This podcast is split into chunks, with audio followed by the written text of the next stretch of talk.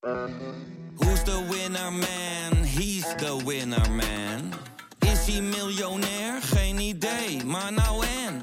Je hebt geen jackpot nodig to be a winner man. Oh oké, dat is wel lekker man. In de podcast Radio Romano met Noortje Veldhuizen Met Marcel van Roosmalen. En met Roelof de Vries. brengen we alle drie elke week een zogenaamde signalering mee. Wat heb jij nou weer bij je? En aan het eind bepalen we wie de winnaar van de week is. Echt een angstcultuur aan het Lege worden. huls die je er bent? Ja, dat gaat eigenlijk altijd onvriendelijk. Luister nu naar Radio Romano bij Podimo. Via podimo.nl slash Radio Romano luister je 30 dagen gratis. Wat doet Torbeck? Dat was heel ongebruikelijk. Die heeft gezegd tegen die ambtenaar: Weg jij uit dat torentje. Zoek maar elders een kamer. En die heeft dat torentje echt als een soort cockpit van de macht ingericht. En vanuit daar kon hij natuurlijk letterlijk fysiek alles zien en alles beheersen.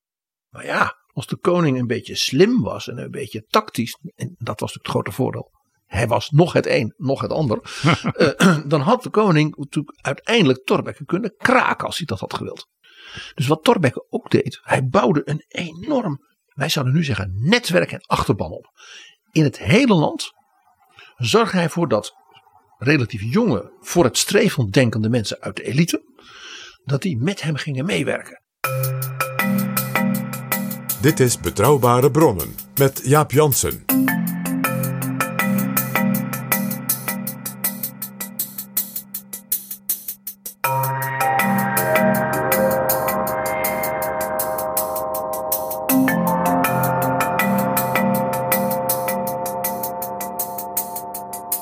Hallo, welkom in Betrouwbare Bronnen, aflevering 274.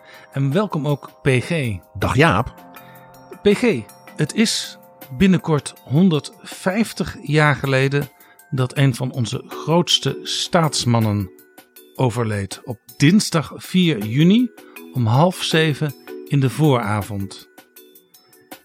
En in het, de krant Het Vaderland stond vervolgens Breng aan allen met wie ik zoveel jaren aan de belangen van het vaderland gewerkt heb, mijn laatste groeten en zeg hun dat de stervende vriend is heengegaan, erkentelijk voor de steun die zoveel hem in moeilijke tijden gaven.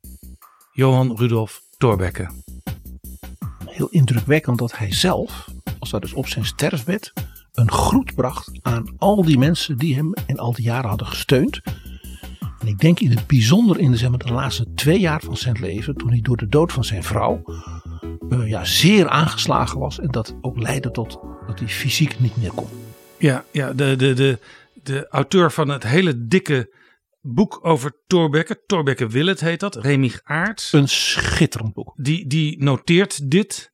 En hij schrijft er wel bij: het, het waren niet zijn famous last words. Want die waren waarschijnlijk: eh, mag ik een glaasje water? Want hij was aan het uitdrogen in zijn laatste uren. Maar Torbeck was wel iemand die alles zeer goed regelde. En ook eh, deze manier van formuleren past bij de persoon. We gaan het over hem hebben, PG. Maar voordat we dat gaan doen, willen we eerst nog even de nieuwe vrienden van de show welkom heten. Ja, dat doen wij graag. We zijn hen weer zeer erkentelijk.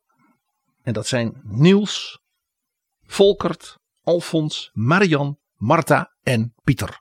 Allemaal hartelijk dank voor jullie donatie. En welkom in de club van vrienden van de show. En wil jij ook vriend worden? Ga dan naar vriendvandeshow.nl slash bb. Jaap Jansen en Pieter Gerrit Kroeger duiken in de politieke geschiedenis.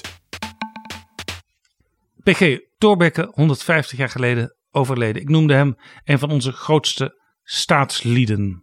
En dat is zo. Dat is zo.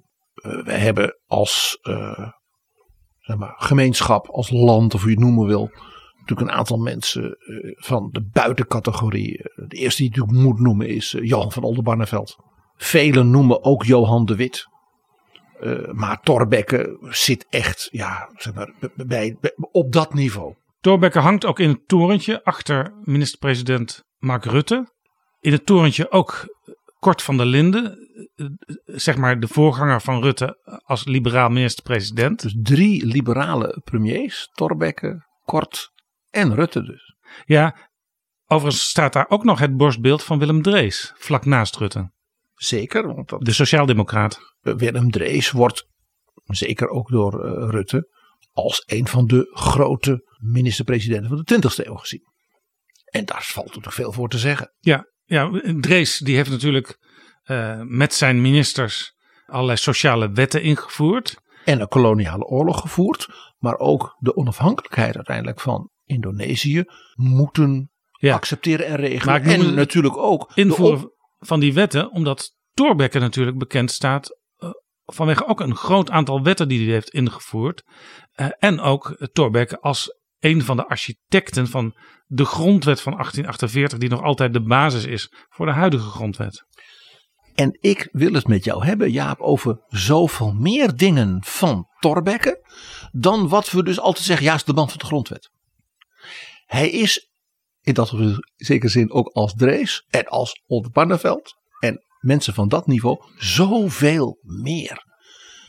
Wat ook wel heel bijzonder is, vind ik zelf bij Thorbecke, is dat je, ja, nou, 150 jaar geleden hè, aan het eind van zijn leven, hij werd 74, kon hij terugkijken op een buitengewoon rijk, geschakeerd leven. Ja. Van alles meegemaakt. Hele grote verdiensten, grote politieke prestaties. En in zekere zin, en daarin toch anders dan mensen als Drees, als Colijn, Den Uyl, ook Lubbers, kon hij zeggen dat zijn politieke leven dus niet in een soort schipbreuk en in ja, toch ook tragiek was geëindigd. Nee, het was wel zo dat op het eind van zijn leven progressieve liberalen eh, een andere koers wilden dan hij voorstond.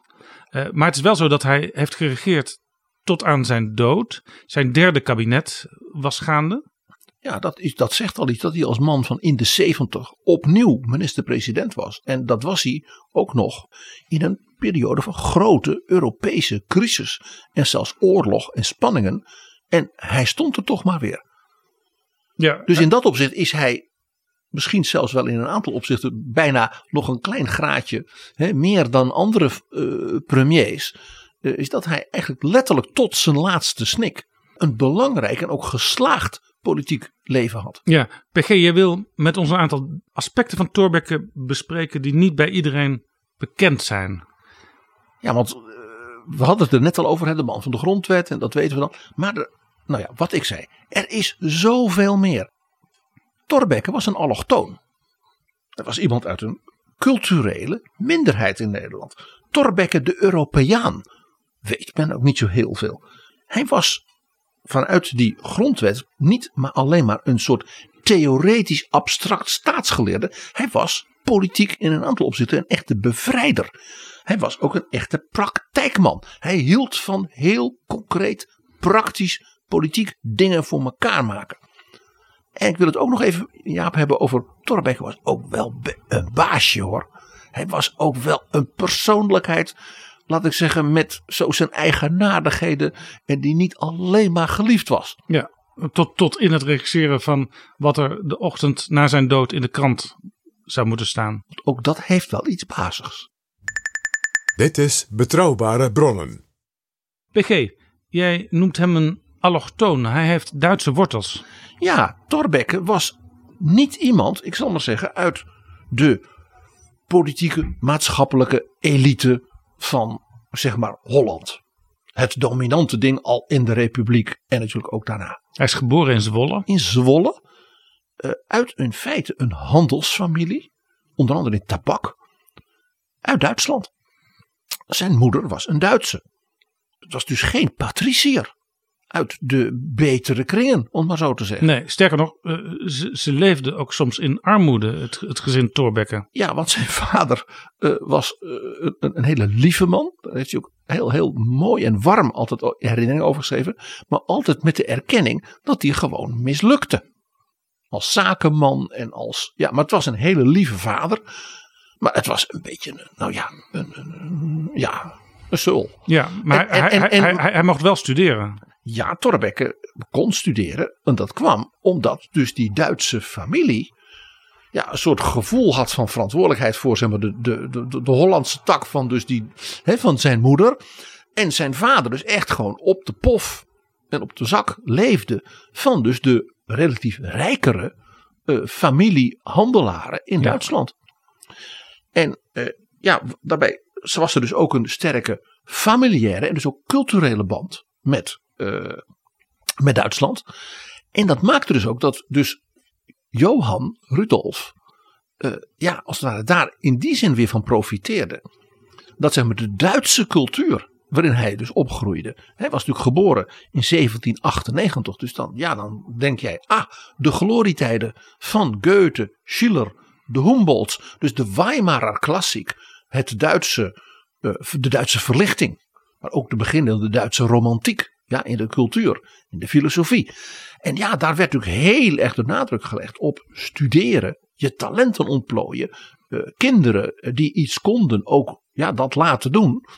Eh, en daar heeft dus Thorbecke, ondanks dus van zeg maar, de materiële beperkingen in dat gezin, in zekere zin van die cultuur heel erg geprofiteerd. Ja, de jonge Thorbecke ging ook in Duitsland studeren. Ja, dat sprak voor zich bijna. Hè? Eh, hij kreeg een, eh, een, een- een beurs. eh, waarmee hij dus in Duitsland als soort reizend student. Dat was echt iets heel bijzonders. Dan moest je dus als heel getalenteerd zijn. Dat was hij dus ook. En dus kon hij, wat natuurlijk geweldig was voor een jong iemand van die tijd. In Duitsland als het ware gaan rondkijken. Dan is bij die universiteit, dan is bij die professor. En ja, zo kwam hij, en dat was natuurlijk niet zo dom van hem, eh, bij de zeer prestigieuze Universiteit van Göttingen. En daar heeft hij zich echt, eh, eh, echt gevormd. En dat betekende dus ook dat hij anders dan bijna elk andere zeg maar, jongen in het Nederland van koning Willem I. In feite dus een hele internationale, brede culturele vorming kreeg. In een land wat nog de top van cultuur, wetenschap en ook van het politieke debat vormde. Het was natuurlijk ook het Duitsland van na 1815, na Napoleon, waarbij dus de oude heersers als het ware weer vol de macht hadden. En dus met name aan de universiteiten, onder de studenten, onder de intellectuelen, het debat over politiek, cultuur, vrijheid, het nationaal liberalisme in Duitsland. Waarbij de liberalen zeiden wij moeten één democratisch Duitsland vormen, weg met al die vorsten. Eh, nou, daar werd dus een enorme repressie ook op uitgeoefend. Daarin zat dus de jonge Thorbecke in die debatten. Ja, daar zat hij middenbij. Dus er was een enorm gevoel op die universiteiten in Duitsland. Het land moet veranderd worden. We moeten een heel ander soort politiek systeem gaan opzetten. En eh, de politieke leiding uit die tijd, eh, nou de vorsten, de vorstendommen, eh, die zagen dus universiteiten als, als, als gevaarlijke plekken. Broeiennesten van revolutie, anarchisme, slechte jonge intellectuelen die de, de, zaak willen omgooien. De, de, de, repressie in Duitsland, in al die vorstendommetjes, was enorm.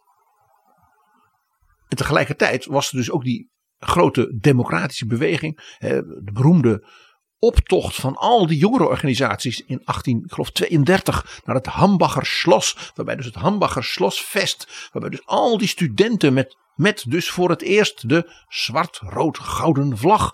Dus het zwart-rood-gold van Duitsland is de vlag van dus de nationaal-liberale opstandige studenten. Was dus een rebellenvaandel. Ja, Nou, en in die eh, hitsige sfeer komt dus die jonge Nederlander. En dat moet natuurlijk ongelooflijk interessant zijn geweest, maar ook heel inspirerend. En ook nadenken natuurlijk van de wereld is aan het veranderen. Die Duitse eh, politieke stromingen waren dus niet het Frankrijk van de revolutie van Robespierre, hè, wat met, met de guillotine en allemaal dat soort dingen. Het was dus een poging om al die kleine vorstendommetjes te verenigen tot een democratische, licht republikeinse nationale eenheid. Waarbij men uiteindelijk toen in 1848, toen die revolutie ook echt kwam, zei van nou als we nou de koning van Pruisen de kroon aanbieden van een soort modern Duits nationale eenheid. dan, dan, dan, dan wordt het niet een soort, soort Franse republiek. Dat heeft hij uiteindelijk geweigerd, hè, die, die kroon. Ja, in feite is dit wat Thorbecke zelf later met de Nederlandse koning gedaan heeft. Hij heeft in feite een, een echte revolutie voorkomen door mede dat initiatief voor die grondwet te nemen en door de koning ja, eigenlijk eh, al zijn macht af te nemen, maar hij mocht wel blijven als symbool van de natie. Ja, de onschendbare koning als hoofd van de regering, die niet meer zoals Willem I en Willem II zelf regeerde. En hè, zeker als Willem I tot achter de komma. Hè, je weet, Willem, Willem I die werkte als een paard 16 uur per dag hè, in Paleis Noordeinde. Dat was over. En deze manier van denken van Thorbecke, die hij dus ook in allerlei publicaties daarvoor ook al als politiek theoreticus maar ook heel concreet uitgewerkt had gedaan. Ja, die zijn onmiskenbaar beïnvloed door die discussies in Duitsland. Die hij als het ware als jonge uh, uh, ja, intellectueel daar rondreizend natuurlijk heeft opgesnoven. Ja, Thorbecke heeft ook vaak gediscussieerd met zijn goede vriend Groen van Prinster. Uh, conservatieve politicus. Ze vonden het heel fijn om met elkaar ook in de Tweede Kamer in debat te gaan. Groen was bovendien de secretaris van de koning geweest. En, en, en Groen van Prinsen was absoluut en echt 100% tegen elke vorm van revolutie. Zijn beroemde boek Ongeloof en Revolutie. Die zei, revolutie zoals in Frankrijk, dat is uiteindelijk de afbraak van, zeg maar, van de christelijke gemeenschap. Is dus anti-religieus en leidt dus tot zoals in Frankrijk, verschrikkelijke vervolgingen. En Thorbecke was, was absoluut geen voorstander natuurlijk van de guillotine. Maar hij zei wel, soms kunnen machthebbers het er zo naar gemaakt hebben. Eh, dat revolutie eigenlijk de enige weg is om een verandering eh, tot stand te brengen. En daarbij werd dan ook altijd gewezen natuurlijk naar de Unie van Utrecht. Uh, Willem de Zwijger. En natuurlijk ook altijd naar Amerika waar men ook een revolutie had gedaan tegen de koning van Engeland en zijn regering. En waar de constitutie het gevolg was van de revolutie. En die was niet, zoals in Frankrijk, doorgeschoten naar, nou ja, verschrikkelijke moord en doodslag. Dus die discussie, die speelde natuurlijk ook uh, ja, in die tijd. En ja, het is geen toeval dat uh, hij in Duitsland Thorbecke natuurlijk die discussie kon mee, meemaken. En bijvoorbeeld een van die grote Duitse denkers en dichters, Goethe, die heeft een keer een heel mooi gedicht geschreven. Dat heet Amerika, jij hebt het zoveel beter.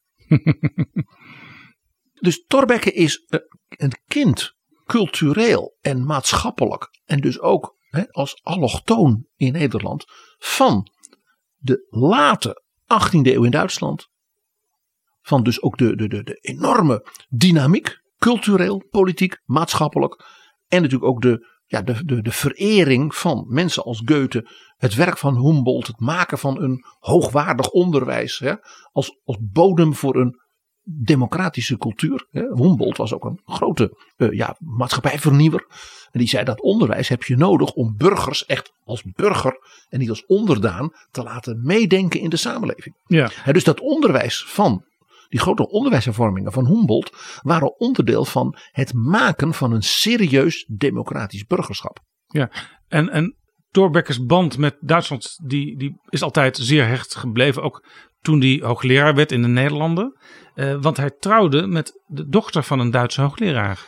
Ja, en uh, er ging zelfs een tijd lang het, het, idee dat hij met de weduwe van die hoogleraar zou trouwen. Okay. Haar moeder. Uh, zij waren heel, heel close. Maar hij was wel, toch wat jonger dan zij. En uiteindelijk heeft hij, uh, toen die dochter 19 was. En hij zelf al flink in de 30. Heeft hij die dochter getrouwd.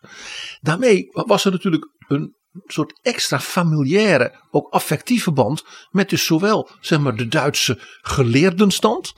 Als in dit geval natuurlijk het Duitsland zelf. En met name Dresden, waar die familie vandaan kwam. En als natuurlijk in Duitsland één stad was zeker zin tot de dag van vandaag, die staat voor grote cultuur, dan is dat natuurlijk Dresden. Het, het Florence aan de Elbe, zoals het Elbflorenz, zoals het in Duitsland wordt genoemd.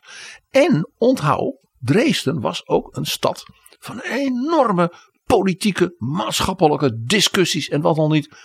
Je zult het me vergeven, Jaap. In 1848, 1849, hè, terwijl Thorbecke in Nederland dus zo bezig was en zelfs premier werd, was er een communistische revolutie met vele doden en opstanden en toestanden in de stad Dresden. En men heeft daarvoor twee hele beroemde mannen, die daar een leidende rol in speelden, zelfs ter dood veroordeeld. De een was de grote Russische anarchist Bakunin en de ander was de kapelmeester van de opera van Dresden, Richard Wagner. Dus ook Dresden was weer zo'n brandhaard van culturele, maatschappelijke en politieke discussie en vernieuwing. En daar had hij dus zijn familie, zijn schoonfamilie. En Thorbecke kwam daar dus veel en graag. Ja. En Jaap, ik zei het al net, hij was dus een allochtoon.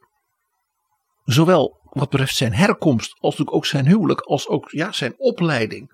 Hij was helemaal niet, zeg maar, Hollands. Maar er was natuurlijk nog iets.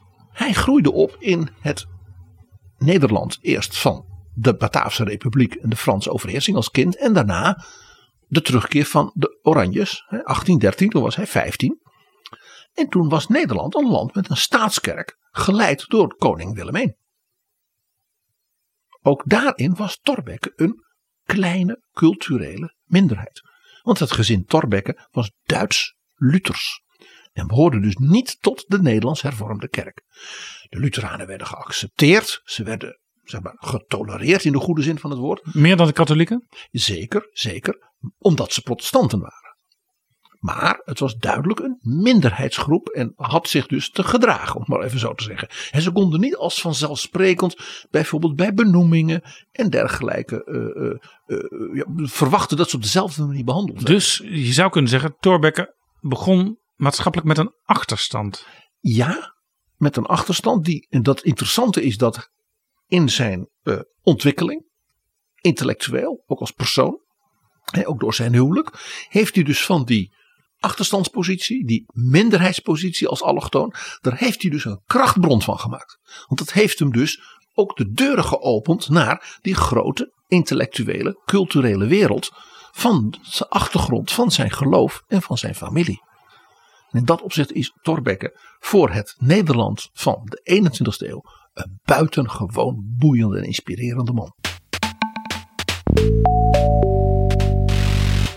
Thorbecke werd hoogleraar in Gent. En dat was in de periode, uh, je had het net al over uh, de hele jonge Thorbecke in dat protestantse Nederland. Maar het waren eigenlijk op dat moment zelfs de Nederlanden. Want wat wij nu kennen als België hoorde er ook bij. Dus Ja. naar Gent. Ja, dus hij ging naar Gent. Maar dat was natuurlijk toch voor een jongen uit Zwolle. Met die Duitse achtergrond in feite toch opnieuw weer een andere cultuurkring. Het Vlaanderen van toen, en zeker de elite van Vlaanderen van Ja, toen, was natuurlijk allemaal Franstalig. Franstalig. Allemaal Franstalig. Dus het feit dat hij daar als heel jong geleerde zei, daar ga ik heen, toonde ook zijn zeg maar, intellectuele en culturele avontuurlijkheid. Dat moet je er ook bij zeggen. En maar ook dat hij dus opnieuw niet hoorde bij, ik zal maar zeggen, de Hollandse elite en patriciaat. Hij was in cultureel opzicht een Europeaan, blijkt hieruit. Dat was hij zeker. Want die Duitse achtergrond was natuurlijk ook een hele moderne achtergrond. Hè, met de ontwikkeling van wetenschap, cultuur en het politieke debat. In Gent werd hij onder andere, wij zouden nu zeggen, hoogleraar economie. Want in die tijd was het zo dat je dus bepaalde leeropdrachten kreeg. Ook al had je dan klassieke taal en klassieke literatuur gedaan, zoals hij had gestudeerd. Maar ja, hij had in Duitsland dus heel veel andere dingen gedaan. Ja, hij was overal in die Duitse universiteiten waar hij de top van de geleerden kon spreken, ging hij daar natuurlijk heen. Dus hij had een heel breed palet wat hij als het kon doen. En in Gent deed hij dus ook wat wij nu zouden zeggen economie. Dus wat deed hij? Hij zei, ja, wat is hier interessant in de zuidelijke Nederlanden? Nou ja, ja, dat mogen duidelijk zijn. De zuidelijke Nederlanden behoorden tot de absolute avant-garde in die tijd van technologie, industrialisatie. Meteen na Engeland. Ja, anders dan de noordelijke Nederlanden. Juist. Dus Thorbecke ging zich verdiepen in de sociale en economische aspecten van de industrialisatie. Ging daarover publiceren. Werd dus daarmee gevoed ook weer door de nieuwste ideeën en ontwikkelingen uit Engeland.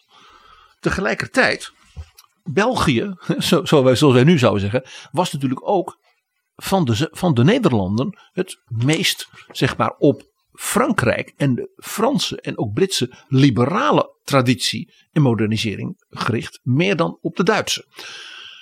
Dus Thorbecke kreeg met zijn grote Duitse achtergrond een zeer, wij zouden zeggen, avant-garde economisch-technologische voeding, onder andere hè, van de zuidelijke Nederlanden met Engeland. En tegelijkertijd ook weer politiek in de zuidelijke Nederlanden vanuit Frankrijk. Ja, zoals eh, nu op universiteiten mensen eh, zich aan het bekreunen zijn over de invloed van kunstmatige intelligentie. Zo schreef Thorbecke een verhandeling over den invloed der machines op het samenstel der maatschappelijke en burgerlijke betrekkingen. In 1830 deed hij dat. Oftewel, hij had al oog voor het feit dat dus de ontwikkeling van machinale productie en alles dat, dat dat dus de maatschappelijke betrekkingen, dus de sociale verhoudingen onder druk zou gaan zetten. 1830. Je zou bijna zeggen de Nederlandse Marx. Wat ook weer past bij zijn Duitse filosofische achtergrond natuurlijk Ja, wel. en Marx is ook eh, hoofdredacteur geweest van een liberaal dagblad in Duitsland. En was columnist van een hele vooruitstrevende krant in Amerika, zoals je weet. En werd mede mogelijk gemaakt door Philips. Meemoogd door Philips. En een van de vaste lezers daarvan was Abraham Lincoln. Maar dat gaan we een andere keer behandelen, denk ik. Terug naar Thorbecke. Ja. Dat hij dus toen hij actief werd, inmiddels als hoogleraar in Leiden, in de nationale Nederlandse politiek, in feite na dus de scheuring van de Nederlanden, hè, waardoor hij dus moest vluchten als hoogleraar uit de noordelijke Nederlanden, uit Gent. Eh, ja, toen kwam hij dus met ideeën, met serie artikelen en met voorstellen voor ja, eh, zeg maar, grondwettelijke hervormingen. Van hij zei, ja, die zijn nodig. Nu België is afgescheiden en die noordelijke Nederlanders zichzelf opnieuw moeten inrichten. Dus hij had zoiets van, ja, laten we het dan ook maar meteen goed doen. Ja, hij schreef aantekeningen bij de grondwet. Heel verfijnd. Dus wat hij deed was niet, ik kom met een compleet nieuwe grondwet. Hij nam de bestaande grondwet en zei, wat zijn nu de lessen van de voorbije zeg maar, 20, 30 jaar? En wat zien we in andere landen gebeuren? En hij schreef dus aantekeningen bij die grondwet. Waarbij als je natuurlijk goed las. Hij dus als het ware zei, nou dat kan wel beter. En dat kan misschien maar beter weg. En dat moet helemaal anders. Ja, maar hij begon dus in feite op een, op een eh, intellectuele manier naar die oude grondwet te kijken. En ook weer vanuit de gedachte. Niet een tabula rasa à la de Franse revolutie. Maar een beetje zoals de Amerikanen hè, in Philadelphia deden. Ze hadden de Articles of Confederation. Dat werkt niet zo goed. Kunnen we niet een aantal dingen verbeteren? Waardoor uiteindelijk die Constitution ontstond. Eenzelfde manier van denken en werken paste Thorbecke toe. En het meest interessante was dat de meest fundamentele kritiek die hij kreeg op zijn voorstellen van 1844, 1845 was: deze man denkt on-Nederlands. Inderdaad, Thorbecke was een echte Europeaan in de wijze waarop hij zich als het ware liet inspireren en de manier waarop hij dus keek naar hoe Nederland zich als het ware verder zou moeten ontwikkelen. Ja, ik las in het boek van Remig Aerts dat eh, Thorbecke op een gegeven moment werd voorgesteld aan de koning. En de koning had al van alles gehoord over deze man. En hij was, We er, hebben het over koning Willem II. hij was er een beetje bang voor ook. Eh, maar na die ontmoeting dacht hij, oh, die, die vent valt toch eigenlijk wel mee. Het Je kunt ermee, je kunt ermee praten. Ja, dat, koning Willem II was een, een, hele, eh, een hele hartelijke man die heel erg het contact met mensen zocht. En ik denk dat hij dus eh, gewoon bang was voor Thorbecke vanwege zijn reputatie als een zeer strenge, ja, briljante intellectueel. Dat was koning Willem II helemaal niet. Dus die was misschien wel een beetje, beetje geïntimideerd door die reputatie. En toen ble- bleek dat deze man eh, ja, dat hij zich zeer kon gedragen. En dat hij ook eh, naar de koning, ja, met alle egaars, eh, het gesprek voerde. De koning, ik denk, gewoon een beetje opgelucht was. Nog een interessant punt, Jaap, wat betreft die Europese kant van Thorbecke. Thorbecke had ook door zijn jonge jaren in Duitsland en ook nou, de belevenissen, zou ik maar zeggen, in België, een horreur van wat wij zouden zeggen autocratie van het Russische tsarenrijk van, nou ja, van Nicolaas I. het rolmodel van Poetin. En dus ook bijvoorbeeld van Bismarck. Thorbecke die zei Bismarck is een, wil in feite de Pruisische autocratie versterken. En dat doet hij onder andere door een structurele strategische alliantie met het Rusland van de tsaren. Waarmee ook die arme Polen hè, dus zo vreselijk worden onderdrukt door die twee. En dat verzwakte Oostenrijk, ja dat, nou ja, dat wordt door die twee daardoor weggezet. Hij vond dus de wijze waarop Rusland uh, geregeerd werd. En daarbij ook een soort voorbeeld vond te zijn voor de rest van Europa. Dat vond hij verschrikkelijk. Dus zijn latere zeer heftige, emotionele, eigenlijk permanente strijd. Het enige woord wat je kan zeggen. Met kroonprins Willem, daarna koning Willem III. Zat daar dus al in besloten. Dat zat dus heel diep. Want Ook het Russische bloed speelde je. Natuurlijk, want Willem III beschouwde zichzelf als een Romanov. Als een prins van, ja, niet van dat, dat, dat Holland, van allure. Die vond ook zijn vader uh, ja, een beetje een slapjanus. Uh, dat hij ook bang was voor zo'n Thorbecke. En ja, zijn moeder was natuurlijk de zus van de tsaar. Ja. Willem III gedroeg zich ook als een Russische vorst. En Willem III was ook de koning die uh, die pennen waarmee hij de wetten moest tekenen van Thorbecke in de open haard flikkerde. Ja, zodat Thorbecke dan uit zijn jasje een nieuwe pen zei. Majesteit. En dan las hij weer voor conform de grondwet en dit en dat en dat. Verdomme, riep hij. Ja, dat, dat, dat, dat, was heel grof in de mond ook, uh, Willem III. En dan maakte hij er prop van. En dan gooide hij in, in, in de open haard. En dan kwam er een nieuw papier. En dan weer een nieuwe pen. Er was één koning met wie Thorbecke het heel goed kon vinden. En dat was de nieuwe koning van België, Leopold. Dat is ook, dat is zo, zo bijzonder, Jaap. Ook hier weer Thorbecke de Europeaan ook natuurlijk weer een kant. Je zal toch maar de koning der Nederlanden zijn. En de helft van je koninkrijk is dus afgesplitst door een liberale revolutie. Want dat was een gewelddadige revolutie. En jouw minister-president is persoonlijk bevriend en heeft een voortdurende intellectueel-politieke uitwisseling met de nieuwe koning van dat land, die de Britten daar hebben neergezet, omdat jij er een zootje van gemaakt hebt. Dit was natuurlijk ook naar de Oranjes een affront van Thorbecke. Maar dat deed hij. Had, had Thorbecke ook invloed hierdoor op uh, de Belgische grondwet? Nee, het was andersom. Hij vond de Belgische grondwet en de wijze waarop koning Leopold uh, zeg maar de rol als vorst, ja, als constitutioneel vorst daarin belichaamde, een voorbeeld voor heel Europa. Dus er was tussen die twee echt sprake van een wederzijdse dialoog. Er was ook een wederzijdse bewondering aan beide kanten. Als de Thorbecke naar Brussel ging, en dat deed hij graag en vaak, dan werd hij altijd ontvangen op het Koninklijke Paleis. En niet één keer voor, ik zal maar zeggen, een formeel. Hè, maar dan was het, u komt u binnen hè, voor verwelkoming, kort. Maar dan bijvoorbeeld de volgende dag was er een lunch. En de dag daarop was er een diner. Want de koning die vond het prettig om met Thorbecke bij te praten. Ja, en die hadden dus echt een hoogwaardig politieke dialoog, ook over de hele Europese politiek. Zo ging het ook over Duitsland, over Frankrijk, over Spanje misschien wel, over Oostenrijk, noem maar op. Nou ja, er is nog iets waarom die twee natuurlijk heel veel gemeen hadden. Leopold was een Duitse Lutherse prins in een katholiek land en was dus om koning van België te worden en uh, zeg maar, het compromis in Europa rondom de komst van België af te hechten, getrouwd met de katholieke dochter van de koning van Frankrijk.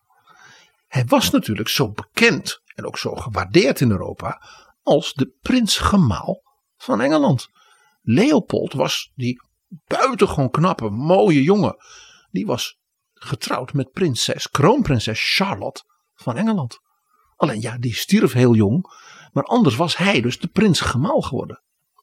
En hij was natuurlijk de ja, politieke coach van die jonge koningin van Engeland. Zijn nichtje Victoria. Kortom, het was een ontzettend interessante koning, die Leopold voor Thorbecke. En die Leopold had ook nog gezorgd dat zijn neef Albert, die hoogstwaarschijnlijk zijn zoon was, want die leek enorm op hem, want hij was ook beeldschoon, net als Leopold als jongeman, dat die dus gekoppeld werd aan Victoria.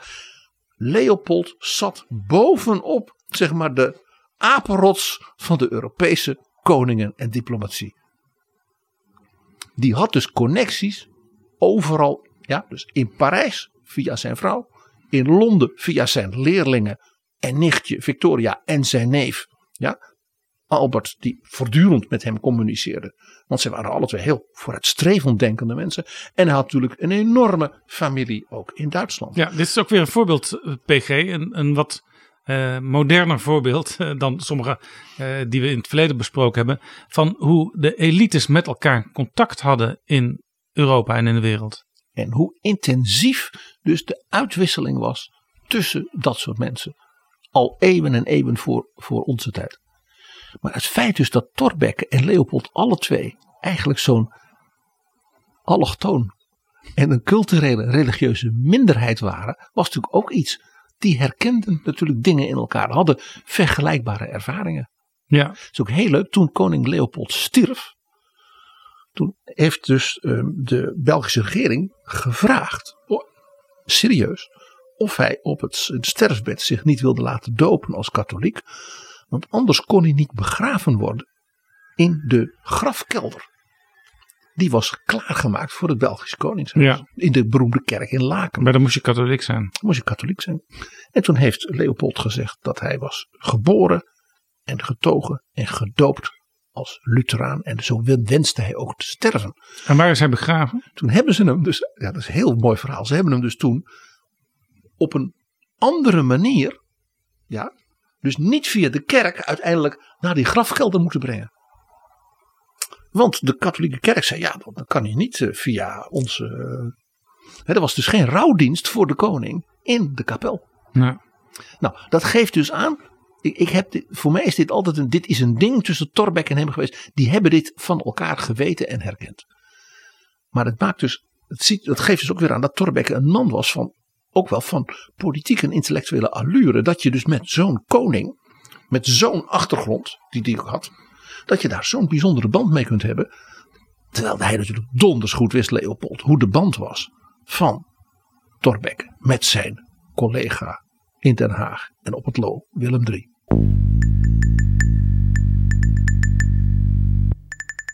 PG, we noemen Torbeck altijd de grondwetschrijver.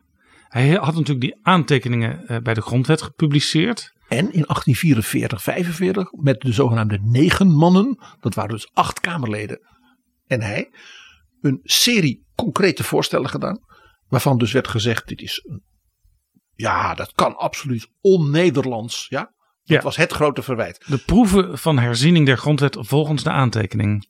Precies, dus een uitwerking weer van die aantekeningen. Men vond het een schande. Het was bijna alsof hij een soort anti, anti-nationale voorzet had gedaan. Ja, en toch een paar jaar geleden is er een boek verschenen over Dirk Donker Curtius. En eh, in dat boek wordt uit het doek gedaan dat eigenlijk eh, Donker Curtius een veel belangrijke rol had uiteindelijk bij het tot stand komen van die grondwet van 1848. Ja, Donker Curtius was zeg maar het oliemannetje. Uh, uh, Thorbecke was natuurlijk toch de Leidse, mag ik het ook zeggen, Duitse geleerde. Briljant ja, in zijn formuleringen, dat klopt, al die aantekeningen. Je kon er inderdaad zo een grondwet van maken. Ja, maar dan, was, dan stond er dus een bouwwerk waar eigenlijk ook geen, geen steentje meer uit mocht worden gehaald. En Het dat, huis van Thorbecke zeggen we nog Ja. steeds. en dat was dus een ook formeel, ook abstract iets.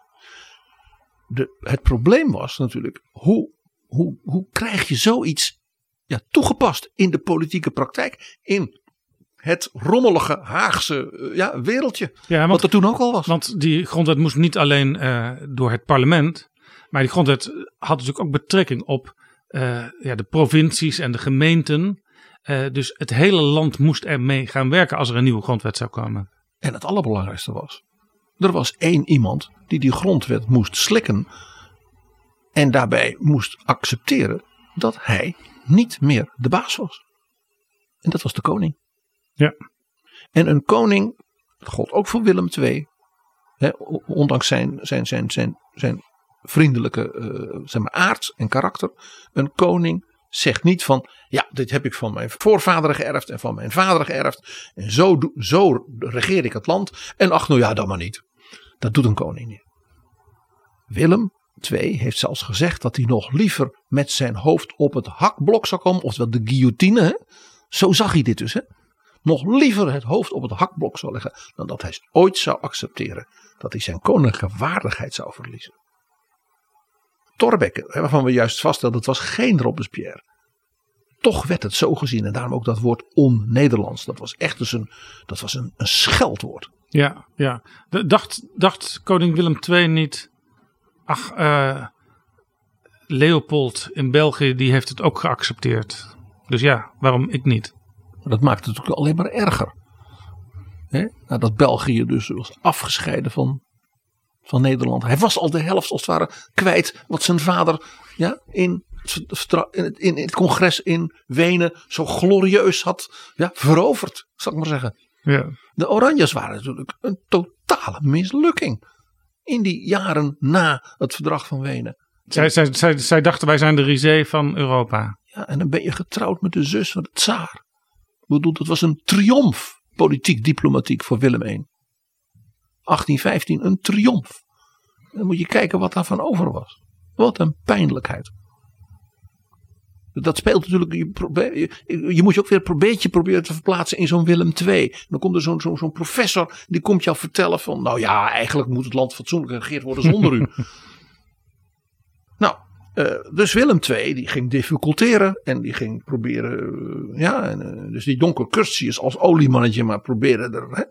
Nou, toen kwamen er liberale onrusten in heel Europa en ook in Nederland. En de koning was dus bang. Dat was, was, een- was waarschijnlijk een hele lieve man, maar het was geen sterke persoonlijkheid. Hij was bangig. En, en we weten wat er toen gebeurd is. Toen heeft dus een groepje, zeg maar, hele progressief liberale journalisten en dergelijke. Met wat politici, die hebben toen gezegd: Nou ja, we hebben nog een dossier over u liggen, Ja, majesteit. over zijn homoseksuele neigingen. Ja, hij werd natuurlijk gechanteerd. En was oh, een enorm gedoe. Een enorm gedoe. En dan had hij weer geld nodig. En, Hij kocht ook af en toe een publicatie af. Hè? Dan, dan, dan werd er gedreigd met publicatie over bepaalde escapades. En dan gaf hij weer enkele duizenden guldens. En dan kwam het voorlopig niet in de krant. Eh, het meest verschrikkelijke verhaal, maar dat doe ik maar heel kort, Jaap. Want we hebben het over Thorbecke. Is dat hij waarschijnlijk heeft eh, eh, meegeholpen met een inbraak in zijn paleis in Brussel. Waarbij de gigantische tiara's en colliers van zijn Russische vrouw. Dus dat, was, de- dat waren de dingen van Catharina de Grote van Rusland, van haar oma, zijn gestolen. En ze hebben nooit kunnen vinden waar die gebleven zijn en wat ermee gebeurd is. Maar die moesten misschien gegeven worden als een soort onderpand tegen publicatie. Mm, Dat zou zomaar kunnen, ja.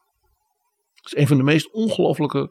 Het is een film. Ja, Het ja. is een film. ja, chantage is natuurlijk altijd vreselijk. En de koning is dus letterlijk Maar gechanteerd in zijn paleis in Kneuterdijk. En dat is dus dat beroemde verhaal dat hij in één nacht van conservatief naar liberaal was geworden. ja, punt was, hij, hij stond dus heel zwak. En dat besefte hij zelf als geen ander. En daar kon dus ook Thorbecke en Donkerkutjes en anderen konden daar dus ook wel, ja, laten we het netjes zeggen, gebruik van maken. Eén ding is helder, ook uit het boek van Remy Gaarts. eh Thorbecke is op dit punt, ik zal maar zeggen, brandschoon. Eh, die zat hier in deze intriges er niet bij. Eh Donker Curtius, ik zei het was een oliemannetje. Die heeft het waarschijnlijk wel geweten. En gedacht, nou doe ik kijk maar even de andere kant op. Uiteindelijk kwam dus die grondwet er tot ieders verrassing. eh, met dus de instemming van de koning. Met het hele verhaal erachter. En eigenlijk pas een jaar later werd Thorbecke, wat wij nu zouden zeggen, premier. Die functie bestond in Nederland officieel toen niet. Ja, 1 november 1849 werd hij eh, leider van het eerste kabinet Thorbecke, zoals Ja, we dat nu noemen. Dat noemen we nu zo. Hij werd dus minister van Binnenlandse Zaken. En de minister van Binnenlandse Zaken ging eigenlijk over ongeveer alles. Dat was ook het moment dat het torentje in gebruik werd genomen door de minister. Ja, Thorbecke die eh, had die grondwet. Die die natuurlijk in hoge mate zelf had geïnspireerd en had voorbereid. En, eh, hè. Dus die wist, ik heb nu een instrument in handen. Maar dan moet ik het ook wel gaan doen. Dus wat heeft Torbekke gedaan? Die heeft dat torentje, eh, dat een soort werkkamer was van zeg maar, zijn hoogste ambtenaar. Dat heeft hij eigenlijk, we zouden zeggen, genaast. Hij heeft gewoon tegen die ambtenaar gezegd: je zoekt maar elders een kamer uh, aan het Binnenhof. Want dat ministerie van Binnenlandse Zaken, dat zat dus in wat nu algemene zaken is. En, die, en al die oude gebouwen die nu allemaal zijn afgebroken. Allemaal heel veel bouwvallige rommel. En allerlei losse plekken rond het plein en zo, daar zaten al die ambtenaren. Ja. Die ministers die, die hadden wel een kantoor, maar meestal regeerden die gewoon vanuit huis. dat waren natuurlijk heren van stand met een prachtig pand ergens in Den Haag. En die kwamen dan misschien af en toe eens op dat ministerie. Daar zaten vooral wat ambtenaren. Wat doet Torbeck? Dat was heel ongebruikelijk. Die heeft gezegd tegen die ambtenaar: weg jij uit dat torentje. Zoek maar elders een kamer. En die heeft dat torentje echt als een soort cockpit van de macht ingericht. En vanuit daar kon hij natuurlijk letterlijk fysiek alles zien en alles beheersen en ambtenaren bij zich Ja, dat, dat, is overigens niet sindsdien altijd zo gebleven. Hè? Later zat, zat er weer gewoon een topambtenaar in. En, het bleef van Binnenlandse Zaken. Het is dus ook een heel erg iets persoonlijks van Torbekke geweest. Ik ga dit zo doen. En waarom was dat? Kijk, in 1849 werd hij minister-president, minister van Binnenlandse Zaken. En koning Willem II ging plotseling volledig onverwacht dood. Hij had waarschijnlijk een, een, een hartkwaal. Dat, zou, ja, dat kunnen wij natuurlijk nu achteraf allemaal veel moeilijker vaststellen. Maar uit signalen was hij waarschijnlijk. Uh, ja, had hij een, een, hartkwaal. En is dus echt heel plotseling uh, gestorven. En ja, toen kwam dus die kroonprins. Die nou, Willem III. Ja, koning Willem III. Nou, hij heeft eerst geweigerd koning te worden. Want hij zei die grondwet moet eerst weg. uh, nou, hij had natuurlijk overal schulden. ook vanwege, nou ja, zeg maar andere escapades dan zijn vader, maar ook escapades. En ja, zijn moeder, dus de, zeg maar de tsarina, uh, Anna Pavlovna, die heeft dus met steun van de ministersploeg de zoon eigenlijk tot de orde moeten roepen en gezegd: jij hoort gewoon op te volgen. Want anders is dat het eind van het Huis van Oranje. En, en ja, zij had zoiets. Je zal toch de zus van de tsaar zijn en je in zo'n situatie terechtkomt. Je bent gewend, hè? Ja, een autocratie van grote allure. En dan zit je daarin naar Den Haag en het, het, verschrikkelijk. Nou, dus die kroonprins die wordt dan maar koning. En één ding was duidelijk voor Thorbecke. De eerste de beste kans die hij krijgt, politiek, om die grondwet de nek om te draaien, die grijpt hij. Dus Thorbecke is toch ook wel echt de vader van die grondwet. Want die heeft dus als minister vier jaar lang volgehouden uh, met wetgeving. Uh, ja, die grondwet als het ware echt helemaal gefundeerd in Nederland tegen de koning. Hij moest dus ook voortdurend op zijn kivive zijn, omdat die koning, ja, die had het eigenlijk tot hoogste doel gesteld om uiteindelijk toch van die grondwet af te komen. En daarmee vooral allereerst van de persoon Thorbecke. Willem III haatte Thorbecke. Er is geen ander woord. Penny van Vriend van de Show hier. Met een boodschap van algemeen nut. Deze podcast wordt met veel liefde, plezier en eigen geld gemaakt. Wil je de maker steunen? Ga naar vriendvandeshow.nl en word vriend.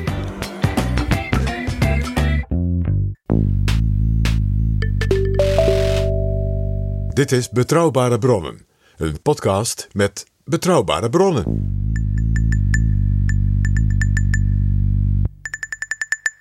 Die grondwet, daar, daar moest hij dus voortdurend aan blijven werken en dat ook in, in wetten omzetten.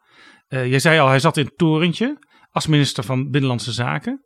Maar als ik kijk waar zo'n minister van Binnenlandse Zaken destijds over ging. Over alles ongeveer. Dan kom ik ongeveer op zeven van de huidige ministeries uit. Uh, daar zat in, in het takenpakket. Binnenlands bestuur, logisch. Landbouw, handel en nijverheid, dus zeg maar economische zaken. Armenzorg, laten we zeggen sociale zaken. Onderwijs, waterstaat en volksgezondheid. Probeer je even in te denken, het Nederland van die tijd. Armenzorg, enorm probleem. Waterstaat, nou ja, spreekt voor zich. Onderwijs. Thorbecke heeft in die vier jaar en ook in latere jaren op al die terreinen dus hele grote, belangrijke wetgeving en dingen doorgezet. Ja, hij kon dus echt als een, als een Von Humboldt, uh, hij had ook bewondering voor die broers van Humboldt, kon hij zich met alles tegelijk bezighouden. En deed dat ook al. Want dat was ook het punt. Hij wist, ik ben nu die minister. Ik denk dat hij ook heeft gedacht, ik moet tempo maken, tempo maken, tempo maken. Want die kroonprins is nu net koning geworden. Die is dus zichzelf aan het settelen in die functie. Wie weet bouwt die dus allemaal netwerken op van mensen die natuurlijk de, de koning naar de, hè, naar de ogen kijken. En hem gaan helpen mij te vermoorden politiek. Ja, en natuurlijk ook mensen die, die misschien wel uh, om hem heen zaten als minister. Ja, en kamerleden. En... Want Thorbecke, zeker in zijn eerste kabinet, had die ministers niet allemaal zelf kunnen uitzoeken. Nee, en hij was wel in elk opzicht de leider van het stel. Maar ja, als de koning een beetje slim was en een beetje tactisch, en dat was natuurlijk het grote voordeel. Hij was nog het een, nog het ander. uh, dan had de koning natuurlijk uiteindelijk Thorbecke kunnen kraken als hij dat had gewild. Dus wat Thorbecke ook deed, hij bouwde een enorm, wij zouden nu zeggen, netwerk en achterban op.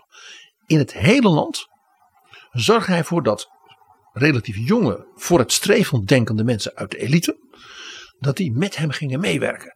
Dus hij zorgde ook door die, ja, die nieuwe situatie, waarbij dus de koning onschendbaar was en de ministers verantwoordelijk, dat dus hij als minister van Binnenlandse Zaken op al die terreinen die jij noemt, hij de benoemingen deed en niet meer de koning. Dat leidde dus tot groot gedoe tussen Thorbecke en die koning. Ja, dus als, er, als iemand die bij wijze van spreken 30 jaar een bepaalde functie had gehad in de provincie Groningen, eh, als die, die overleed, dan kon hij Thorbecke eh, een dertiger er neerzetten die op zijn lijn zat. Thorbecke bouwde dus een hele uh, zeg maar, steunpilaren in het land. Wij, wij zouden nu zeggen een achterban. Dat, dat was dus niet partijpolitiek, maar het was echt een netwerk van supporters. Waarvan hij ook zei: jullie helpen mij. En ik geef jullie dan bijvoorbeeld met de nieuwe gemeentewet, met de nieuwe provinciewet, de tools om moderniseringen, ja, verbeteringen ja. Nou, in feite zetten hij dus overal in het land vernieuwers neer. Ja. Wat hij natuurlijk ook deed, was door deze zeer gedegen aanpak. Uh, zorgde hij dat Nederland als het de aansluiting vond met dus de nieuwe ontwikkelingen elders in Europa. In economie, in bestuur en in politiek. Daarmee maakte hij als het ware ook dat, die, die, die grondwet steviger.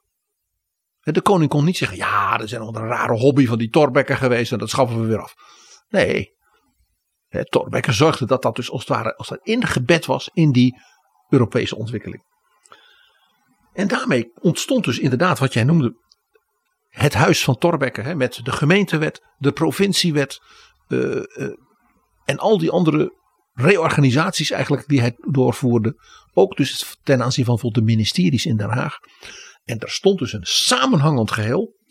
En hier zeg ik altijd, hier heb je toch echt de student hè, van, de, van de Duitse filosofen. Hè, dus een echt een, een, gebeeldhouwd samenhangend geheel dat stond letterlijk en figuurlijk als een huis. Inderdaad, zoals het werk van Humboldt.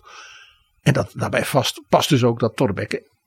En dat horen niet altijd alle liberalen graag in Nederland. Hij is de vader van de vrijheid van onderwijs. Ja, ja want eh, PG, in die nieuwe grondwet stonden ook vermeld de taken van de overheid.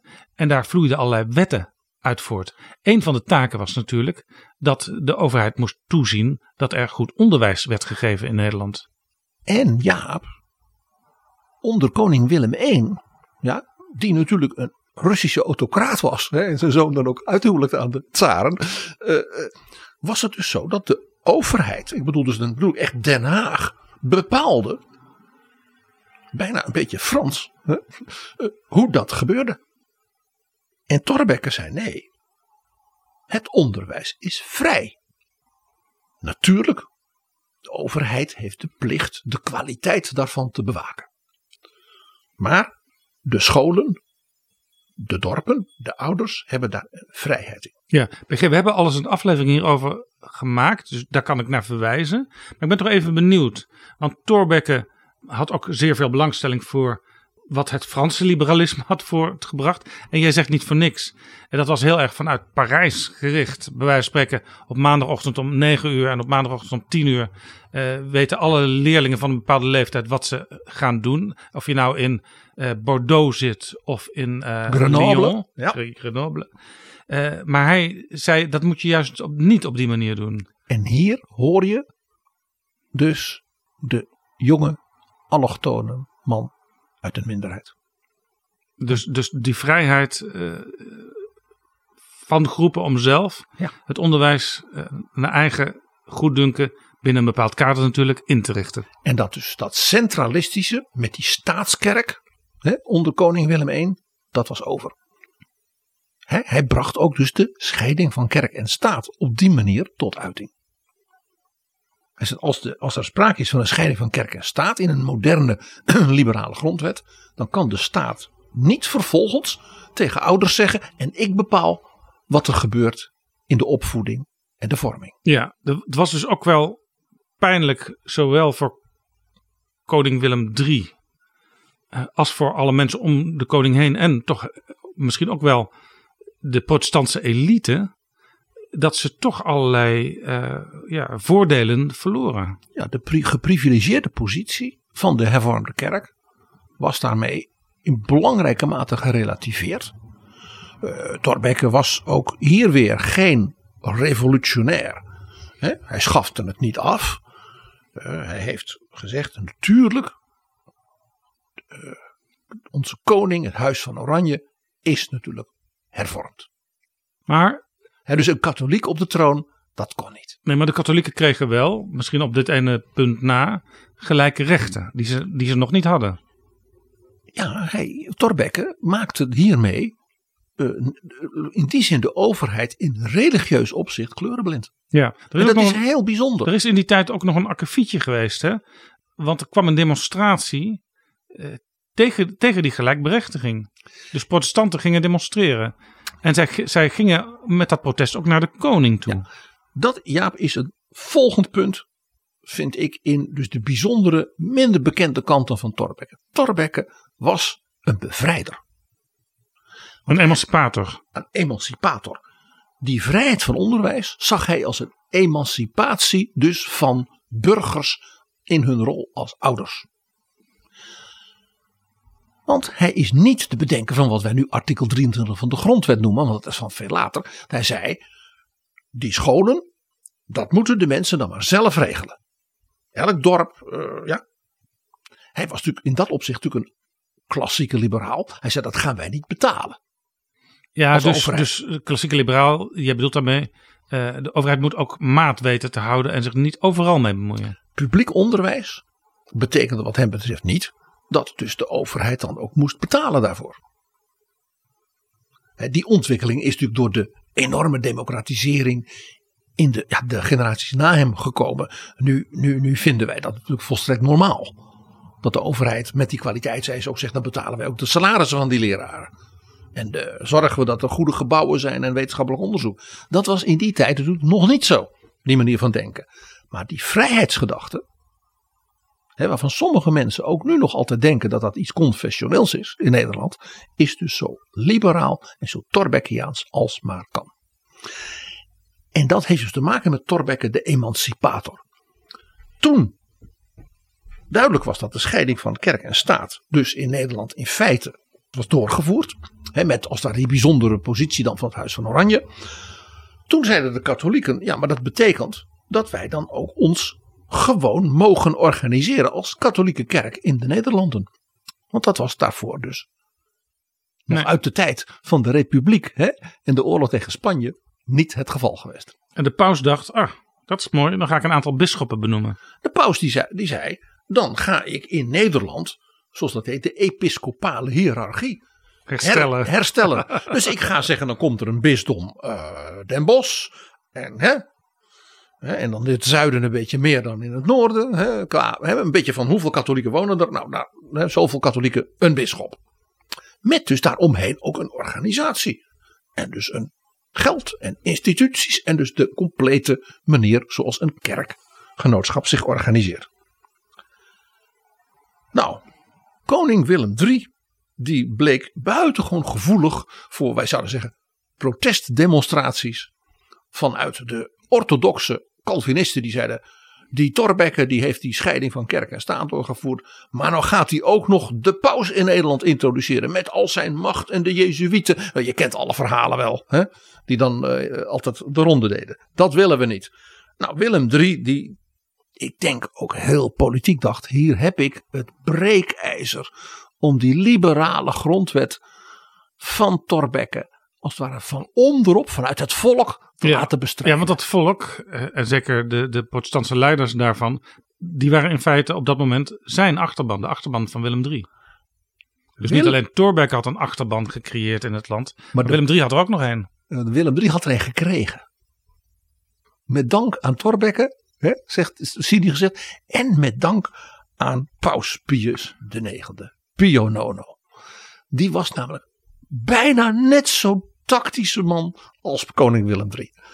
In plaats van dat hij nou dacht, ik kan nu daar in de Nederlanden een organisatie neerzetten dan, hè, voor mijn kerk. Laat ik dat nou een beetje op een, op een nou, wij zouden zeggen polderende manier doen. Dat ik tegen die meneer Torbekke zeg van hoe zullen we dat doen? Ja. Nee, wat doet die man? Die komt met een soort bul, een soort encycliek. Om nog eens even te onderstrepen waar de katholieke kerk ideologisch voor staat. En hij zegt dus wij veroordelen, hè, dus als paus van Rome, het liberalisme, het communisme, het Calvinisme. Want de Calvinisten, dat zijn ketters. Ja, dat was natuurlijk echt heel handig. Om en de liberalen en de Calvinisten, terwijl je in Nederland wil proberen iets te organiseren. Ja. Dan ga je die nog eens even expressies verbis, als daar in de band doen. Uh, Thorbecke had wat dat betreft niet veel steun aan de paus, zullen we maar zeggen. Maar ja, de koning die liet zich dus uh, opvrijen, om maar even zo te zeggen. En toen en dat werd dus natuurlijk duidelijk voor de organisatie van de rebellen tegen uh, de, het herstel van de ja. kerkelijke hiërarchie. Maar die deden zelfs, die rebellen deden zelfs een, een beroep op de koning. Ja, die dachten wat kunnen wij nou doen? En ook hier weer, ik, wat staat er in die grondwet van Thorbecke waar wij zo tegen zijn en de koning zo tegen is? Oh ja, je mag natuurlijk een petitie bij de regering indienen. Dus men heeft tienduizenden handtekeningen, was in die tijd, was heel bijzonder, een adres aan zijn majesteit. Want zo heette dat. En dan hebben ze dus de koning bij een of ander ja, zeg werkbezoek wat hij dan in Amsterdam had. Zijn dus op hem, en dat hebben ze hem overhandigd. Ja, dat was natuurlijk een inbreuk op de, ja, de nieuwe constitutionele verhoudingen. De koning mag niet zelf ageren, daar heb je de ministers voor. Dus dit was een bewuste provocatie. Wat doet Willem III? Die wil natuurlijk, ja, die zegt dan niet van, uh, nou ja, doe maar in een, uh, geef maar aan een secretaris. Ja, dat zou Willem-Alexander nu doen, als hij, als hij goed weet hoe het moet. Willem III was een Romanov. Dus die heeft die mensen toegesproken. en die heeft gezegd, de band tussen het vaderland en het huis van Oranje is nog sterker dan ooit. Onverbrekelijk verbonden. Ja, dus gij Calvinisten hè, en het huis van Oranje. Nou ja, God, Nederland en Oranje. En hij vond vooral zichzelf God. He, hij was tenslotte een Romanov. Ja, waarop dus uh, zegt, ja, uh, majesteit, uh, dat is niet helemaal uh, comme il faut. Dus wat doet Thorbecke? die twee waren geen vrienden. dat hadden we al vastgesteld. Thorbecke die schrijft dus een tekst van een antwoord van de regering. Dus de ministers en de koning. Ja. Op die petitie. En daar moest de koning dus ook wel zijn handtekening onder zetten. Ja, dan moest de koning goedkeuren. Nou, dat eigenlijk niet. Waarop Thorbecke zei, ja, nu heeft bovendien dat en dat tegen die mensen gezegd. En ja, deze tekst is de tekst van de regering. Dus dat betekent dat u dat intrekt wat u gezegd ja. heeft. U heeft niet namens de regering gesproken. Uh, je begrijpt. Dit was natuurlijk explosief. Hier was kortsluiting ontstaan. Ja. En toen de koning weigerde, als het ware, dit te doen, heeft Thorbecke gezegd, dan neem ik ontslag. Dit is een van de belangrijkste zeg maar, constitutionele conflicten geweest in onze hele nationale geschiedenis. En hangt dus samen met Thorbecke's overtuiging van wat ik maar noem de culturele, maatschappelijke en ook religieuze emancipatie van de groepen die de Nederlandse samenleving vormen. Het is dus heel interessant, want tegenwoordig is het zo dat een, een kabinet ja, stopt als het intern implodeert, zou je kunnen zeggen. Of als er een conflict is met de Tweede Kamer. Uh, maar hier was sprake van een koning die nog niet begreep hoe de nieuwe verhoudingen waren. Die nog niet, zeg maar, uh, die nieuwe grondwet helemaal had geïnternaliseerd. En een minister-president. En Thorbecke met zijn ministers het enige wat je in zo'n omstandigheid kon doen, namelijk aftreden. Maar dit was dus niet een conflict tussen Thorbecke en de Tweede Kamer. Of een afkeuring van een belangrijk wetsvoorstel door de Raad van State. Zoiets. Dit was de interpretatie van de nieuwe grondwettelijke verhoudingen binnen de regering. En, en heeft Thorbecke toen ook nog even moeten overdenken van ja, is het wel verstandig als wij opstappen. We blijven natuurlijk in Slans belang uh, de dingen doen die, die moeten worden gedaan. Uh, maar het zou in, in zo'n wankele situatie toch ook kunnen betekenen dat de koning misschien nog wel, wel meer ging doen in die tussentijd uh, voordat er weer verkiezingen waren. Ehm, dit was een hoogspel. En Thorbecke is dus ook niet teruggekeerd als minister. Maar de koning moest vaststellen dat in feite, wij zouden zeggen, de Haagse politieke elite misschien wel vond dat Thorbecke wel heel hoog spel speelde. En natuurlijk ongelooflijke arrogant, ook naar de koning. Hè, dat je de koning op deze manier ook letterlijk en figuurlijk toespreekt. Maar dat hij wel gelijk had. Dat de grondwet zo functioneerde. Dus uiteindelijk, de koning haalde dus een zepert bij de overwinning dat Thorbecke weg was. Maar in zekere zin was het dus een grote overwinning voor Thorbecke. De koning had hij de voet dwars kunnen zetten. En hij had de koning dus zo ver gebracht dat hij ook zelf moest beseffen: ik ben geen tsaar meer. PG Thorbecke trad af. Hij kwam niet terug in een volgend kabinet. Dat duurde nog negen jaar voordat zijn tweede kabinet zou, zou verschijnen de katholieken in Nederland die, die begonnen van Thorbecke te houden. Ja, want hij werd wel weer Kamerlid. En ja, door zijn natuurlijk uh, vernuft, zijn politieke gewicht, zijn ja, reputatie, was hij natuurlijk een heel belangrijk Kamerlid. Zijn kieskring was het katholieke Maastricht. Thorbecke was zeer populair in katholiek Nederland. En zeker dus bij de katholieke elite, de katholieke burgerij, hè, die dus zeiden: wij krijgen nu, net als elk ander fatsoenlijke volk in Europa, onze eigen kerkorganisatie, hè, die wij gewoon als goede vaderlanders toch wel heel graag zien in een vrij land. En dat danken wij aan Thorbecke. Iedereen wist natuurlijk hoe de koning had geopereerd. De niet zo hele warme band tussen het Huis van Oranje en bijvoorbeeld Brabant en Limburg heel lang, is, heeft natuurlijk hier alles mee te maken. Ja, ja. Thorbecke daarentegen was dus echt de held van gebieden als Twente, Brabant, Limburg en Maastricht was dus zijn kiesdistrict. Hij hoefde er zelfs geen campagne te voeren. Hij ging er zelfs niet heen bij verkiezingen. Het was ook helemaal niet zinvol om een tegenkandidaat, als het ware, te hebben. Van de meer conservatieven of zo. Dat geen enkele zin. Thorbecke was uh, dus echt geliefd. Men wist wat men aan hem had. Dat hij dus ook serieus gemeend had. Dat het geen opportunistisch tactisch iets was. Zijn idee van wat ik maar noem die vrijheid en die emancipatie. ook wat betreft het onderwijs dus. Maar dat dat bij hem dus een principiële kwestie was. En dat hij zelfs bereid was geweest dus de koning te weerstaan. En daarvoor af te treden. Daarbij kwam dat Thorbecke in Brabant, Limburg en Twente ook heel veel support had van, wij zouden nu zeggen, de nieuwe, de nieuwe mensen. Dus de industriële elite in Twente, de textiel in Brabant. Uh, ja, ja, dus de adel had je natuurlijk in Nederland, maar uh, nu had je de, de nieuwe rijken. ja, de nieuwe, de nieuwe burgerij. Maar die nieuwe rijken die, die rusten niet op hun lauren, maar die waren echt uh, aan het bouwen en aan het uitbreiden. En dat was een beetje natuurlijk zoals in zijn jongere jaren in Gent. Zijn belangstelling voor industrie en technologie en economie. Dat, dat verbond zich dus ook met zijn politieke, zelfs staatkundig principiële alliantie met de katholieken. Was een hele belangrijke factor is dit geweest in Thorbecke's zeg maar, machtspositie als politicus, eh, zowel als Kamerlid als ook dus meerdere keren als premier. En we moeten natuurlijk nog even nog onderstrepen zijn emancipatierol natuurlijk als de man van de HBS. Ja, dus de hogere burgerschool, dus niet het, de school voor de oude elite die dan naar de universiteit kon. Nee, een hogere burgerschool, dus voor de kinderen van dit soort mensen. Waarbij men die, die scholen zelf kon oprichten, zelf kon besturen. En niet als het ware van bovenaf. Waarbij dus ook nieuwe vakken, hè, dus nieuwe, nieuwe dingen, zoals moderne talen, zoals wij zouden zeggen. En dingen als uh, economie. En dat soort vakken, eh, die dus nodig waren voor de nieuwe industrie en de nieuwe economie. En ook bijvoorbeeld, dat weet niet iedereen, hij heeft gestimuleerd dat in Nederland hogescholen kwamen naast universiteiten.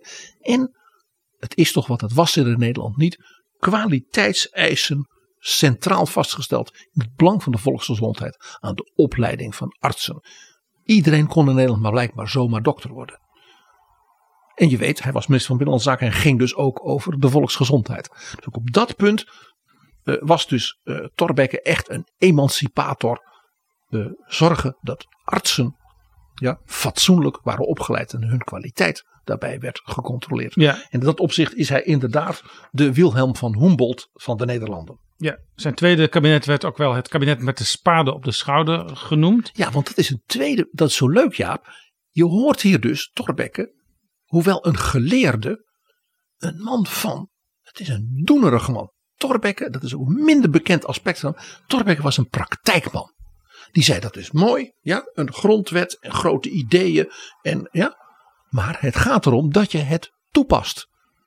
Dat je er iets mee gaat doen in het landsbelang en het belang van burgers en de bloei van de economie en de bloei van het land. Hij was dus geen ideoloog of theoreticus in die zeg maar abstracte zin maar heel erg een doener. Ja, en die spade was ook letterlijk, want eh, het Noordzeekanaal uh, werd gegraven, de nieuwe waterweg. Uh, hij bemoeide zich ook met de spoorwegen. Het aanleggen van spoorwegen, het bouwen van bruggen, spoorbruggen over de rivieren, wat ook in Nederland een enorm ding was.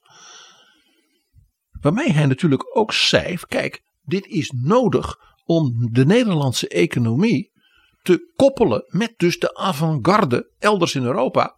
Je denkt natuurlijk al koning Leopold, ja, België dat zo voorliep op Nederland. Uh, en natuurlijk met Duitsland. Ja, zijn band met Duitsland ja, was natuurlijk helder. Hij zag hoe Duitsland zich ontwikkelde, economisch, industrieel, wetenschappelijk. Dat was een jongen, had hij daar rondgekeken. Dus ja, zo'n nieuwe waterweg was ook nodig voor de opkomst van het Roergebied. Eh, de haven van Amsterdam, de haven van Rotterdam, eh, de, de hele mobiliteit en daarmee dus ook de communicatie en de vrijhandel. Want Thorbecke was een groot uh, ja, gelovige in vrijhandel.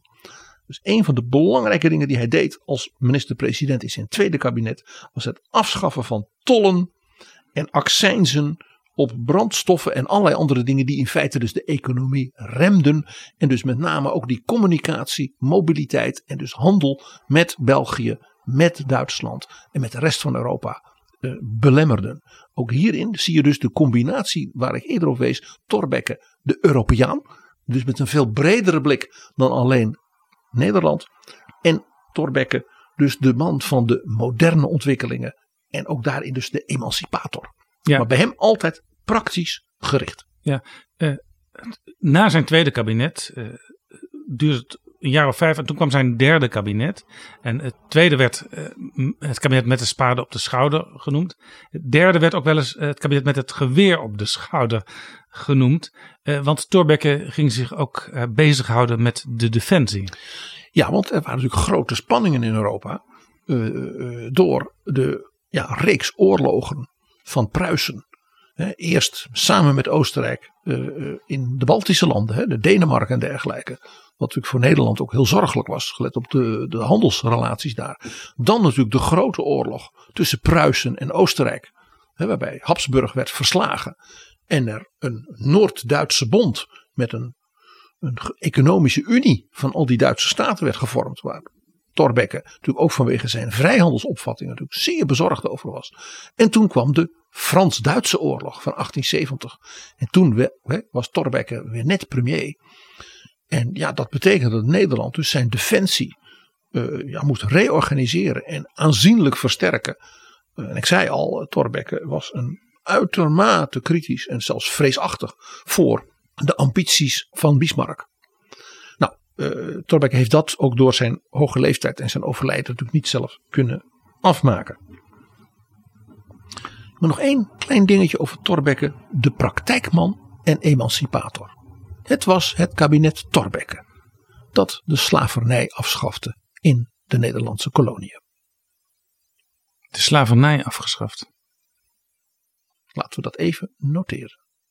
Belangrijk element wat je niet zo vaak hoort, inderdaad, het afschaffen van die slavernij, dat Thorbecke daar een hoofdrol in speelde. Hij was de premier van dat kabinet. En het past natuurlijk bij wat ik hiervoor noemde, zijn rol als bevrijder, als emancipator. Klein dingetje ook in dit verband, PG. Slechts vijf dagen voordat hij overleed, heeft hij de toelating van de eerste vrouwelijke student aan de universiteit geaccordeerd per telegram. Persoonlijk, want hij was de minister van Binnenlandse Zaken die ook over onderwijs ging. En die eerste vrouw op de universiteit was, we kennen allemaal haar naam, Aletta Jacobs. Er is dus een hele bijzondere, ook weer emancipatoren, ja, verruimende, mensen kansen gevende band tussen Thorbecke en Aletta Jacobs. Dit is Betrouwbare Bronnen. PG, aan het begin van deze aflevering zei jij, Thorbecke was ook wel een baasje. Uh, ja, dan laten we daarmee afronden, want uh, uh, bij al zijn indrukwekkende ja, verdiensten en prestaties en denken en ook geweldige werkkracht. Het was een doener. Hij zat daar in die cockpit, in dat torentje en dat hebben ze geweten. Om te beginnen koning Willem III, de Romanov gorilla. Dan heb je natuurlijk ook wel een beetje een karakter. Uh, Thorbecke was natuurlijk intellectueel vlijmscherp. Werd ook daardoor wel eens wat arrogant gevonden in zijn optredens. Eh, zeker ook in de Kamer. Hij was heel koppig. Hij uh, liet zich niet snel in Tweede Kamerdebatten overtuigen. Groen van Prinsterer, die hem zeer waardeerde, maar die kende die kant van hem. En kon dus door wat raillerende interrupties en wat dingen, dan kon hij het bloed onder de nagels van Thorbecke halen. En Thorbecke wist dat hij niet moest reageren op die uitdagende opmerkingen van die wat, wat poëtisch spirituele man Groen. Want dat was ook, maar hij kon het niet laten. Dus die debatten tussen die twee, dat was genieten. De mensen gingen daar ook echt voor zitten. Het gebeurde af en toe ook daarna, na zo'n debat dat ze gewoon samen gingen dineren. Ja, want ze waren dus op een bepaalde manier ook enorm op elkaar gesteld. Het, het, is heel bijzonder. Heel bijzonder. Uh, het komt in onze parlementaire en politieke geschiedenis niet zo heel vaak voor dat mensen op die, he, zo met elkaar ook in meerdere opzichten met elkaar echt verbonden zijn omdat ze aan elkaar gewaagd zijn. Hier hoor je dus ook nog iets anders. Er zat dus in die intellectueel, er zat dus ook een man met een ja, met een hele andere kant. Het feit dat je dan zegt, en nu gaan we eten groen. En dan praat je misschien weer over dat nieuwe boek van deze Duitse geleerde. Of, hè, eh, en dat soort dingen. Dat, hij had dus toch ook wel een soort charme. Dat kan haast niet anders. En dat weten we ook wel, want hij was iemand met een enorm diep, heftig, emotioneel leven als student ook uit zijn brieven. Hij kon ongelooflijk verliefd zijn. Dat is toch heel grappig. Uh, toen hij ook eenmaal trouwde met zijn adelheid. Dat is een. De brieven van die mensen naar elkaar. Die zijn prachtig. Die zijn echt tot, haar dood. Vlak voor zijn dood. Intens verliefd op elkaar. Het is opmerkelijk. Want als je uh, uh, afbeeldingen van Thorbecke ziet. Dan zie je altijd een beetje een sobere meneer. Dan denk je van. Zal niet een heel gezellige man in het café zijn geweest. Nou, ik, hij ging ook niet naar het café. Maar we weten van, ja, bijvoorbeeld van zijn kinderen en van familie en zo, ook de familie in Duitsland, hoe dol ze op hem waren. Dus er was een andere kant aan hem, een hele affectieve kant. Hij was dus ook heel, heel emotioneel in zijn uh, in liefde en in zijn uitingen in dat opzicht. Ja, toen, toen zijn vrouw overleden was, toen uh, ging het met hem ook steeds slechter. Hij was kapot. Dat is, dat is het enige woord wat je kan zeggen. Eh, hij schreef bijvoorbeeld kleine briefjes naar haar en dus, en dus schreef hij lief Madonnaatje. Dat is toch niet het eerste waar je aan denkt aan iemand die een grondwet schrijft. Ik zei al, dus dat heftige emotionele van hem. Dat was natuurlijk ook de kant waarom hij eh, natuurlijk met die koning gewoon ja, tot op het scherpst van de snede hè, vocht. Dat was niet alleen maar een strikt rationele politicus. Dit was ook een hele felle man die dacht: ik zal die koning desnoods op de knieën krijgen. Probeer je in te denken iemand in de 19e eeuw die zo met zijn vorst omgaat. Ja. Dat torentje, Jaap, ik zei het al, de cockpit van de macht. Dat was natuurlijk nog iets. Dat was ook zijn manier om die koning altijd een stap voor te zijn. Hij zat letterlijk het apparaat op de nek.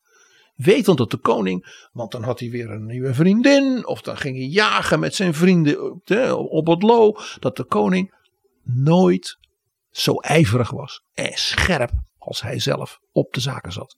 Dus hij kon hem altijd verslaan door sneller te zijn, slimmer te zijn, krachtiger erop te zitten en gokken en te spelen op zeg maar, het gebrek aan aandacht van deze nou ja, gorilla voor de staatszaken. Omdat hij dan toch weer een nieuwe maîtresse had en dat had toch ook aandacht nodig. Dat wist Thorbecke en daar kon hij dus deze man altijd op verslaan. En dat maakte natuurlijk dat de koning hem alleen maar meer ging haten. Want de koning kon nu alleen maar vaststellen dat hij dus altijd verloor. Als het puntje bij paaltje kwam. Ja. Dus Willem III had ook wel een klein beetje gelijk, zeg ik dan. Thorbecke was natuurlijk superieur, was bazig, stond ja, eh, intellectueel ver boven hem en dat liet hij voelen. Jij verwees al naar die pennen die de koning dan in de open haard gooide. Dan laat je het ook voelen aan de koning. Hij was een baasje, maar in zijn laatste jaren kreeg hij ook wel tegenspel in zijn eigen liberale omgeving. Ja, hij was natuurlijk toch toen een oude man. En ja, de manier van denken ook in die achterban van hem. Zeg maar de zonen van die industriële en katholieke elite, hè, die hem zo gesteund hadden, die zeiden ja, maar we zijn inmiddels 30 jaar verder. En de industrie eh, ja, heeft zich ontwikkeld en we moeten nu iets doen voor de armenzorg. Ja, want- en de minister van Armenzorg, Thorbecke, is wel erg ouderwets in zijn manier van Ja, denken. want de jonge liberalen die vonden dat er, dat, er, dat er veel meer aan sociale. Ja, we zouden het nu kunnen, kunnen noemen. Zover ging het natuurlijk nog niet. Maar er moest wat meer aan sociale zekerheid gedaan worden. Ook voor de mensen aan de onderkant. Ja, en eh, een mooi voorbeeld daarvan is natuurlijk dat eh, in Duitsland diezelfde discussies ook natuurlijk werden gevoerd, ook met de industrie en de intellectuelen, die zeiden dat met de armenzorgen van dat daar die boef van een Bismarck zoiets zei van, dan ga ik dat doen. Want dan bouw ik dus loyaliteit bij de gewone mensen Ja. voor mijn bewind. En dus die jonge liberalen, die zeiden van als wij dat niet doen, dan gaat een ander het doen. Of dan komt er misschien wel een socialistische revolutie. Of ja, dan worden de arbeiders opstandig. En Thorbecke zei zoiets, ja, maar dat is niet de staatstaak. He, die had wat dat betreft dus een ouderwetse liberale opvatting. Waarbij hij dus in zijn eigen achterban, ja, dus kritische geluiden kreeg van de jongeren. Ja, en een van de jongeren was, eh, we kennen zijn naam, Sam van Houten. Ja, die dus ook later die beginnende sociale wetgeving deed.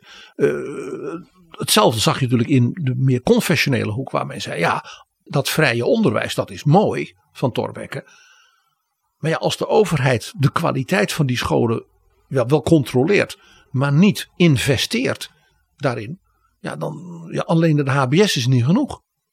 En, en, en Thorbecke was in dat opzicht natuurlijk ja, een oude man. En die zat dus vast aan zijn ideeën in dat, opzicht van vroeger. Dat overkomt politici op bepaalde leeftijd. Allemaal, moet je maar denken.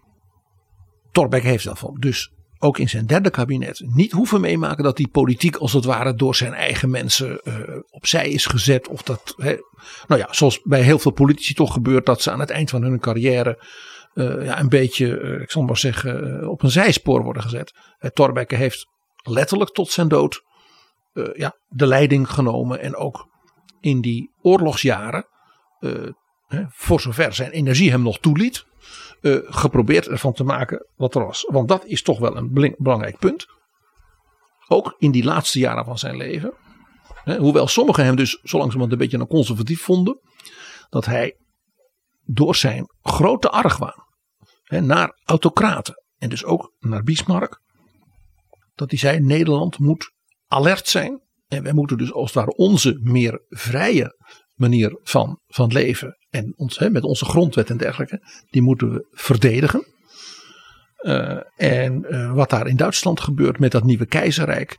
Uh, ja, dat was dus niet dat moderne democratische Duitsland. Waarvan misschien die jonge intellectuelen voor 1848 hadden gedroomd. Wij weten dat hij Bismarck, de vriend van de tsaren. Hè, en daarmee dus ook net als Willem III. Dat hij die ooit een keer in een brief heeft genoemd. Dat is een man zonder enig geweten. En dat opzicht vind ik dat je Thorbecke ook weer de Europeaan Thorbecke daarin doorhoort. Dat, hè, die zei, je moet een gewetensvol bewind hebben. Waarin dus de democratie, waarin de rechten van burgers, hè, dus zijn emancipatorenrol, tot uiting komt. Zoals dat in zijn gesprekken met de koning van België en met heel veel Duitse intellectuelen natuurlijk gedurende zijn leven altijd het geval was geweest. Dat opzicht is Thorbecke toch echt ook voor ons in deze tijd Zeker nu we ook weer oorlogen met autocraten hè, in Europa meemaken. Een man die ons mag inspireren. Baron Eneas Mackay, die zelf ook minister-president zou zijn. Van de generatie na hem, hè? Die schreef, nadat Thorbecke was overleden, in zijn dagboek. Thorbecke was ontegenzeggelijk een niet gewone man. De leegte zal zeer groot zijn. Dankjewel, PG. Graag gedaan, Jaap.